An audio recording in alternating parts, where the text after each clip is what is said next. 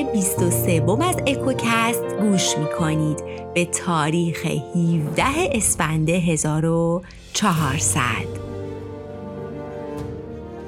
اگه یادتون باشه توی قسمت قبل گفتم که پاریس فهمید که چوپون نیست.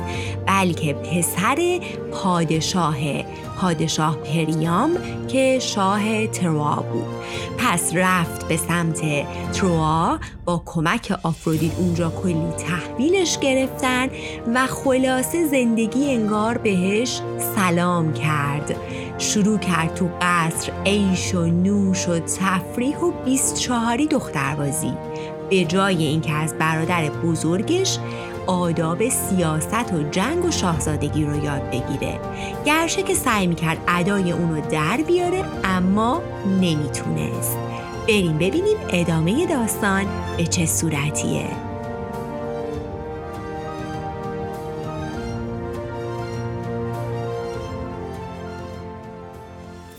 شیش ماه بعد از رسیدن پاریس به قصر پدرش منالئوس پادشاه اسپارت برای محکم شدن رابطش با همسایه بغلیش یعنی تروا تصمیم گرفت نامه‌ای به پریام بنویسه و ازش دعوت کنه که بیاد به شهرشون برای اینکه با هم دیگه خوشو بشی کنن و شهر اونا رو ببینه و خب همونطور که گفتم شهر تروا شهر ثروتمندی بود. برای همین خیلی از کشورها دوست داشتن که باش رابطه دوستانه ای داشته باشن برای همین منظور منالئوس نامه به پریام نوشت. اما نامه که به پریام رسید از اون جایی که خیلی مغرور بود برای اینکه منالئوس پررو نشه و بهش بفهمونه که به این راحتی ها با هر کشوری دوست نمیشه و جایی نمیره تصمیم گرفت خودش نره. هکتور هم که پسر بزرگ و محبوبش بود رو هم اجازه نداد بره. و خب کی میمونه؟ پاریس. تصمیم گرفتن پاریس رو به عنوان نماینده تروا بفرستن اسپارت. پاریس هم که ذوق‌مرگ بهش مسئولیت به این بزرگی داده بودن و قرار بود بره مسافرت حال و صفا پس بدون تعلل قبول می‌کنه. پس پاریس سوار بر کشتی با خدم و حشم میره به سمت اسپارت.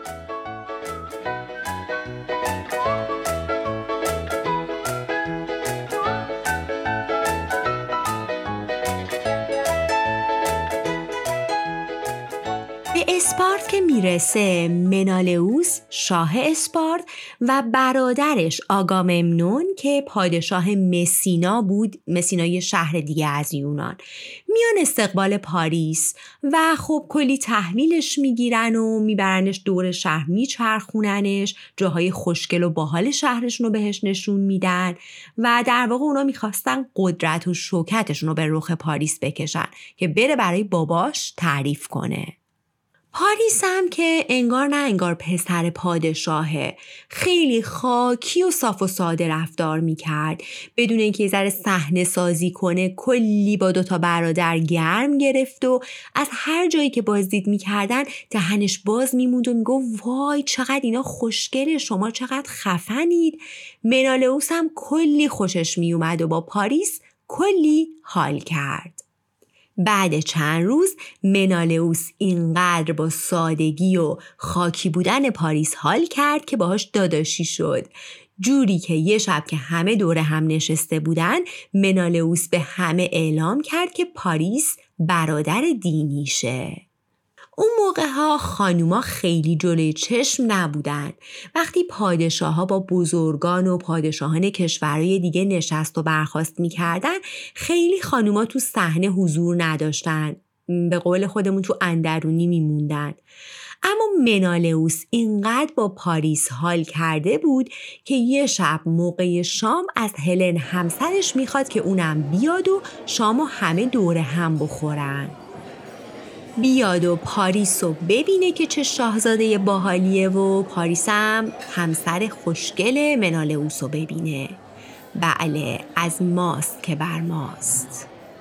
اون شب در حالی که منالئوس و پاریس و اطرافیان داشتن با هم شام میخوردن یهو اعلام می‌کنن که ملک هلن وارد می شود و پاریس از وقتی که اومده بود اسپارت تمام مدت تو فکر هلن بود. حرفای آفرودیدو که یادش نرفته بود وعده وعیدای آفرودیت که زیباترین زن جهان رو به اون میده.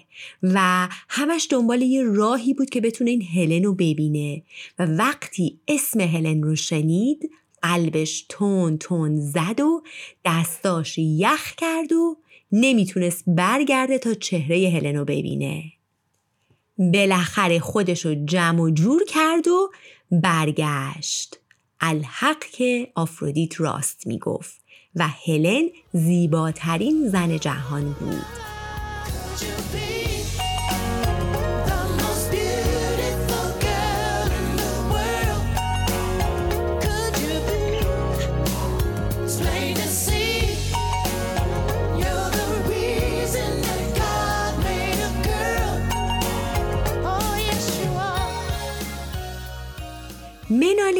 گفت ای برادر امشب می‌خوام همسر عزیزم رو بهت معرفی کنم.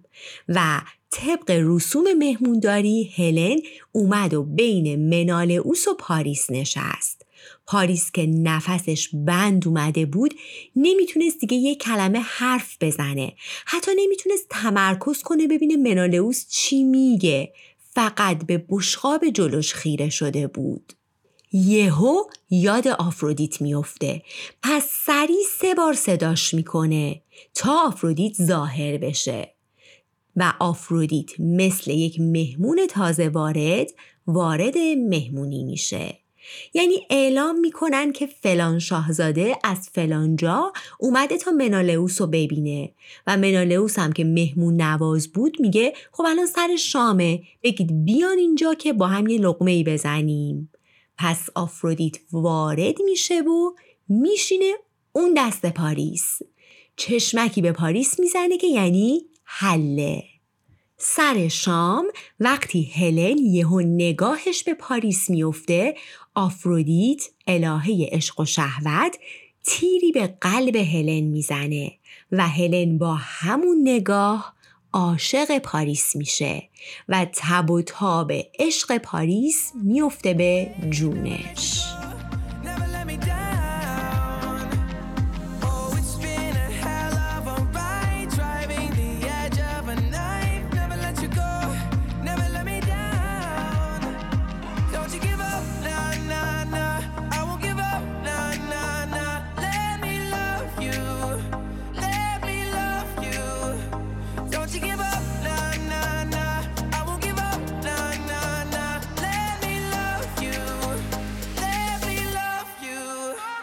خب اینجای داستان یادتون بمونه. بریم یه خورده راجع به هلن بگیم. اینکه این هلن به این زیبایی از کجا اومده بود؟ مامان باباش کی بودن؟ داستانش چی بوده؟ دوباره برمیگردیم به همین نقطه.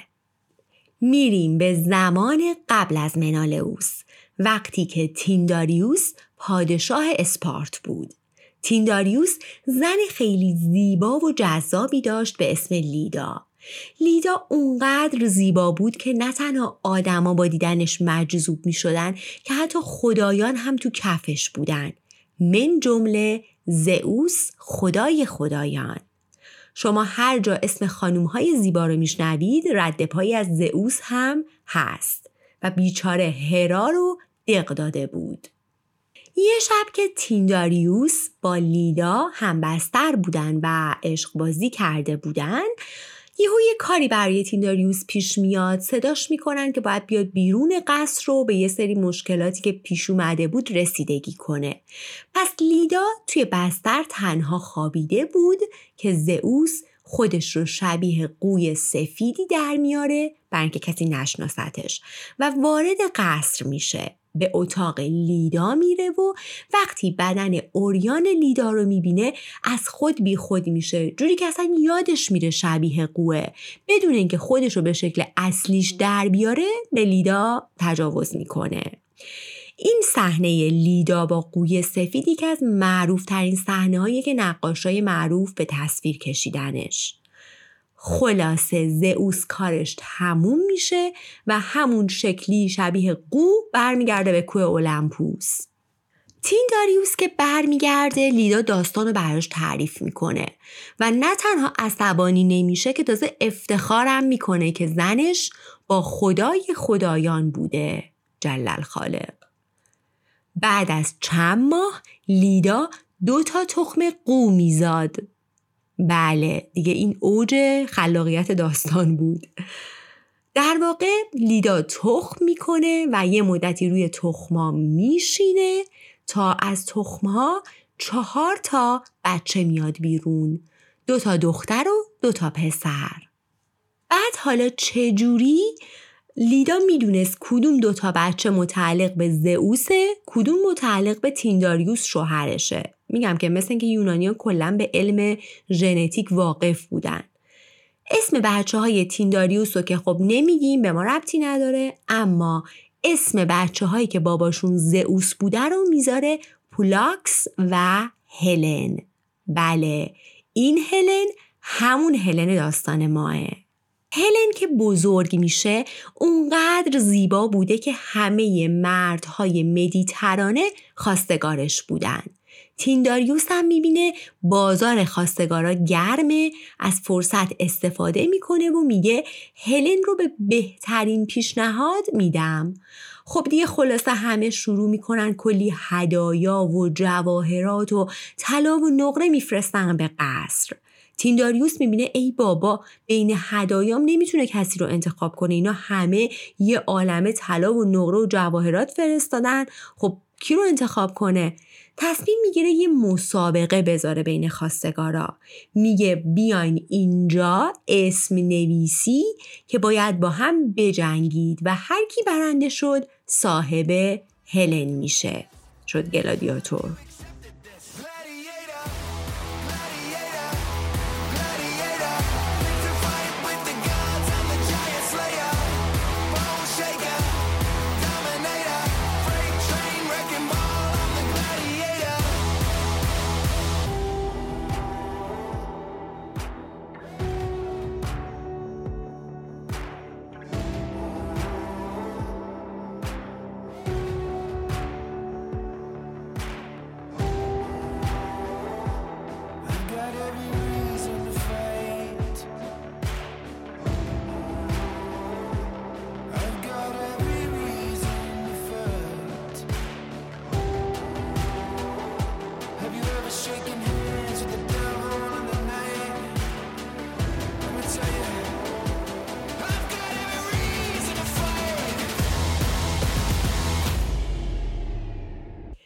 خواستگارا میان و اسم نویسی می‌کنن و پنجاه نفر بودن که با هم بجنگن. چه آدمای معروف و خفنی که تو این لیست نبودن.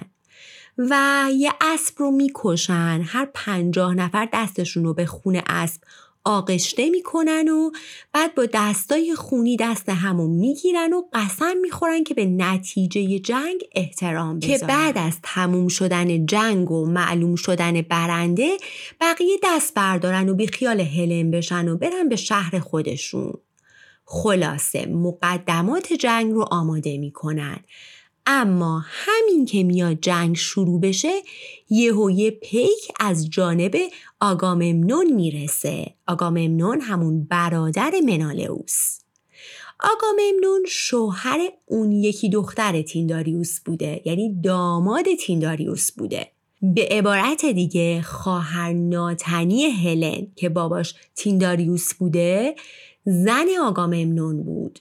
آقا ممنون پیام میده که هلن باید زن برادر من بشه یعنی منالئوس.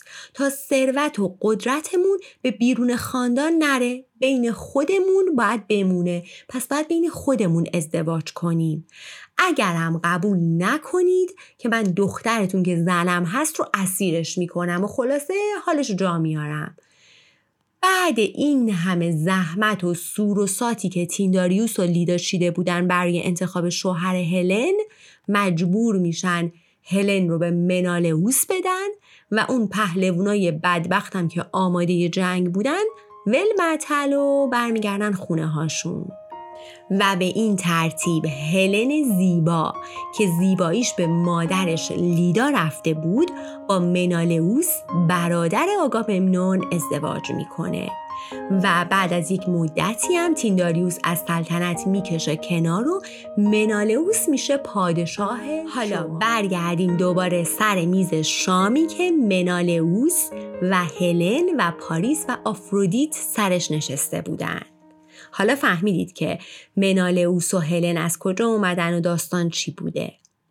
حالا وسط شام یهویی میان و به منالئوس میگن که بیرون شهر شورش شده و علا رقم خونسا کردنش به حضور منالئوس نیازه.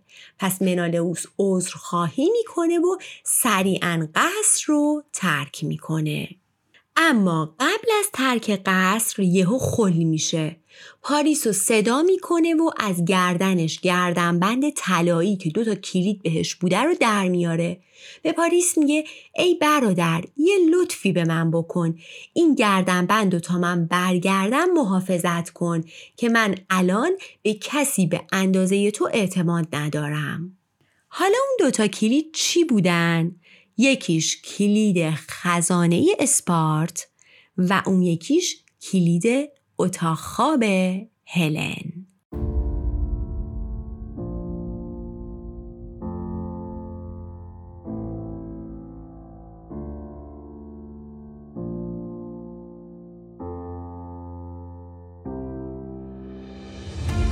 بله این بود از قسمت دوم داستانمون.